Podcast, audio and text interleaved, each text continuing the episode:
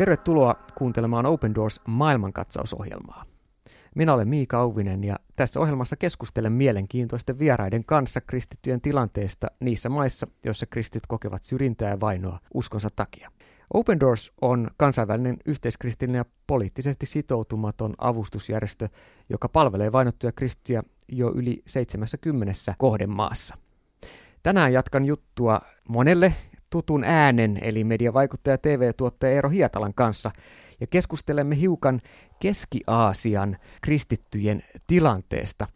Eero Hietala, sä oot toiminut TV-tuottajana ja mediavaikuttajana pitkään Aitomedia-yhtiössä ja sen rinnalla oot tehnyt myöskin radiotyötä tässä Open Doors maailmankatsausohjelmassa vapaaehtoisena ja viime ohjelmassa vähän käytiin läpi, että mikä sut tähän hommaan johdatti ja mikä, mikä herätti kiinnostuksen palvella vainottuja kristittyjä, mutta sä oot myös käynyt Open Doorsin matkalla tutustumassa ja kuulemassa vähän, minkälaista kristityillä on elää muun muassa tuolla Keski-Aasian alueella. Kerro hiukan ensinnäkin, että mikä innosti tuommoiselle matkalle lähtemään ja minkälaisia ajatuksia reissu herätti? No, viime jaksossa taisi vähän kertoakin siitä, siitä että mi, mi, miten Open Doorsiin aikoinaan päädyin, että, että siinä oli käytännössä tällainen, että, että oli jotenkin ajatus siitä, että, että haluaa antaa tietyllä tavalla takaisin, että koki jotenkin, että on saanut, saanut aika paljon. Ja kyllä mä uskon, että nyt kun sinä tässä Miika kysyt, että mikä innosti lähtemään sille, sille matkalle, niin voipi olla, että sinä sanoit, että tällainen matka on tulossa. Mm. Ja, ja se kiinnosti kyllä, kiinnosti kyllä kovasti, ja erityisesti silloin mulla sattui olemaan tällainen kuukausi, että mulla oli aikaa, Joo. aikaa lähteä, lähteä sille, sille matkalle, mistä tosiaan sitten tavattiin siis tosi monesta maasta näitä eri seurakuntien jäseniä, joilla oli sitten vainoa taustalla. Mm. No miltä se tuntui kohdata vihdoin niitä ihmisiä, joiden äärellä ja joiden tarinoiden äärellä ja tilanteiden äärellä myös tässä radio-ohjelmaa tehdessä, kun olet juontanut Open Doors maailmankatsausohjelmia. Mutta miltä se tuntui sitten vihdoin kohdata näitä ihmisiä ja, ja minkälainen tuo kohtaaminen, minkälaisen tunnejäljen se jätti? No, mulle tällainen ekumeeninen ajatus kirkosta on aina ollut kauhean tärkeää, tai ainakin sanotaanko viime, viime ajat on ollut, ollut tärkeää, siis se, että, että, että he olisivat yhtä, tämä, mm. tämä, tämä toivomus. Ja kyllä täytyy sanoa, että, että tämä matka tosi monella tavalla oli juuri sitä. Että, että no ensinnäkin jo se, että se porukka meitä, mikä lähti Suomesta sinne, niin kyllä siinä oli niin kuin monenlaisen seurakunnan ja monen, monenlaisen taustan omaavaa, omaavaa ihmistä, mikä oli kauhean hauskaa mun mielestä. Ja, ja sitten sama päti tietenkin sit näissä, näissä tot, kristyissä, joita me kohdattiin siellä näistä eri maista, siellä Uzbekistanista ja, ja Tatsikistanista, Azerbaidsanista ja, ja monesta muusta paikkaa, Tsetseeniasta. Et ei siellä hirveästi kyllä niinku mietitty sitä, että, että mikä tämä nyt on tämä sun kirkkokunta just, ja, ja että onko tämä nyt protestantteja ja minkä, minkäs laadun protestantteja, ja se oli itse asiassa aika hauskaa ja, ja virkistävää, että mun mielestä tästä asiasta ei puhuttu koko matkalla niin kuin kertaakaan. Mm. Ja moni siellä vähän niin kuin toteskin, koska he tämän aika pitkälti islamilaisen vainon keskellä, ja oli toki myös poliittista vainoa keskellä toimivat tosi vaikeissa olosuhteissa, niin moni kuvaskin sitä omaa toimintaa, että, että se on vähän niin kuin alkuseurakunnan toimintaa tai hyvin matalan, ma, matalan tota noin, hierarkian toimintaa ja nimenomaan vainotusympäristössä. Kyllä, se on tosiaan aika puhuttelevaa nähdä jossain määrin ehkä jotain piirteitä alkuseurakunnan toiminnasta näissä seurakunnissa, jotka pakon edessä kokoontuu kodeissa, ei ole kirkkorakennuksia, joissa julkisesti voisi avoimesti kokoontua. Näistä maista, mitä mainitsit, ehkä moni, monella saattaa heittää tyhjää, että hetkinen, missä päin maailmaa tämmöinen Uzbekistan ja Tatsikistan, Turkmenistan, Azerbaidsan.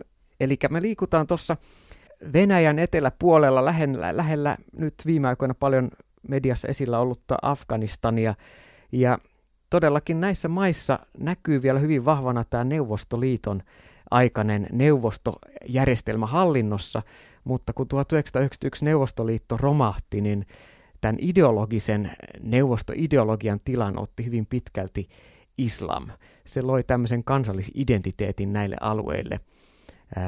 World Watch-listalla, joka on Open Doorsin julkaisema tutkimus kristittyjen vainoista ja uskonnonvapaustilanteesta, niin muun muassa Uzbekistan on siellä 21 ja siinä useampi näitä Stan-maita seuraa perässä ja toki Afganistan on, on siellä kaksi ja Pakistan siinä hiukan etelämpäisenä valtiona myöskin viidentenä. Miten se islam näyttäytyy näissä maissa ja minkälainen se todella kristittyjen tilanne nyt ää, näiden, kristittyjen, näiden kristittyjen suulla kuultuna, niin miltä se Eero täällä kuulosti?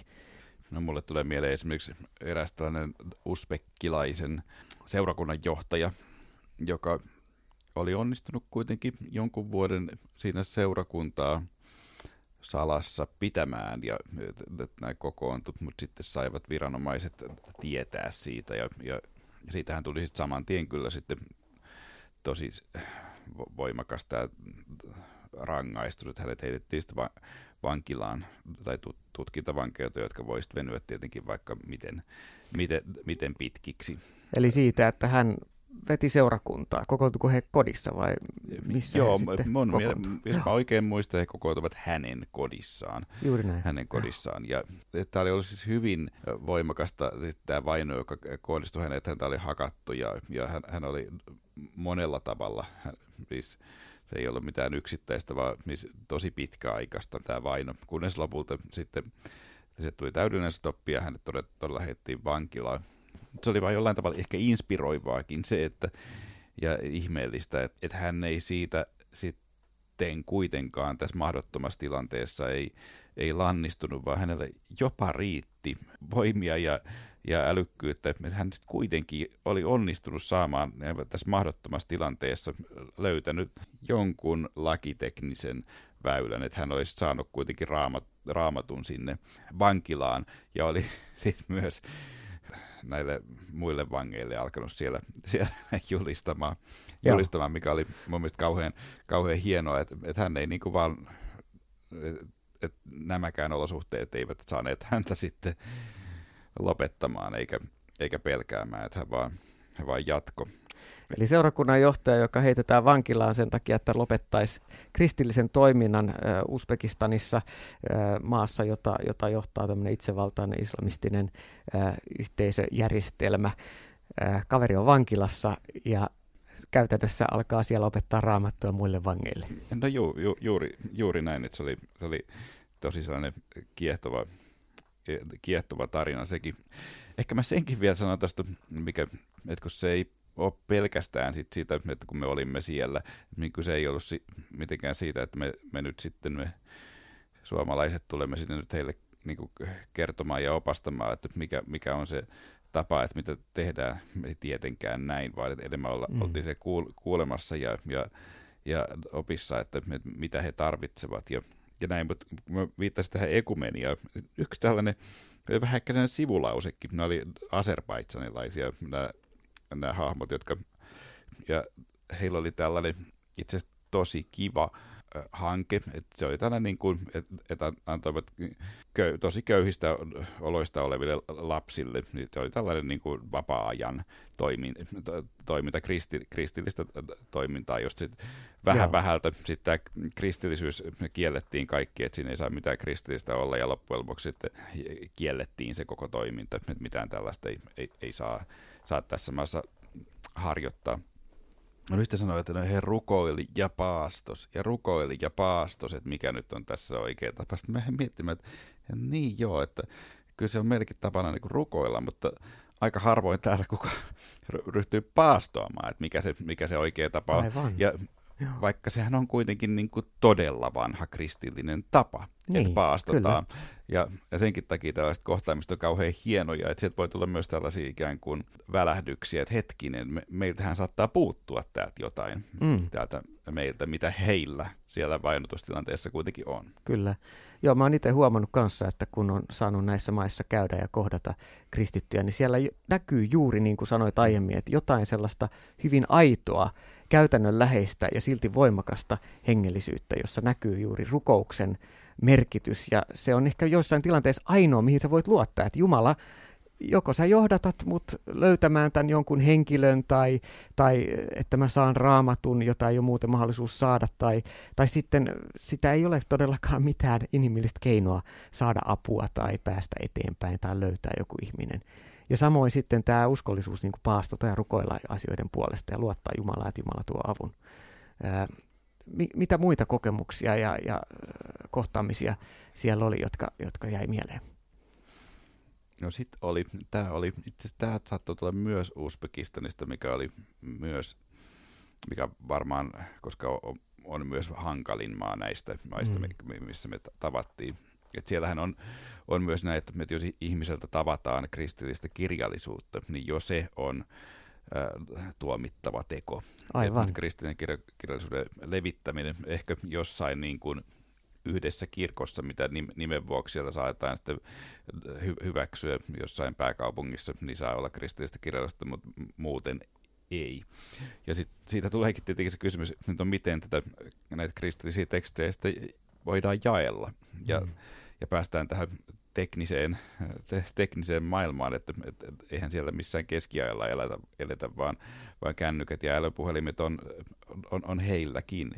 Ja tästä ei tietenkään voi nyt se tarkemmin paljastaa, että, että mikä se käytännön tapa on, mutta, mutta jos nyt ajatellaan, että ihmisellä on älypuhelin, niin siellä voi olla jotain, mikä näyttää aivan toiselta, mikä sitten sisältääkin nämä tekstit. Mm. Ja se oli jotenkin kauhean kiehtovaa sekin, että no A, ensinnäkin se, että, että miten vaikeaa ja miten itsestäänselvänä me voidaan pitää sitä, että me voidaan ylipäänsä tutkia näitä tekstejä vapaasti.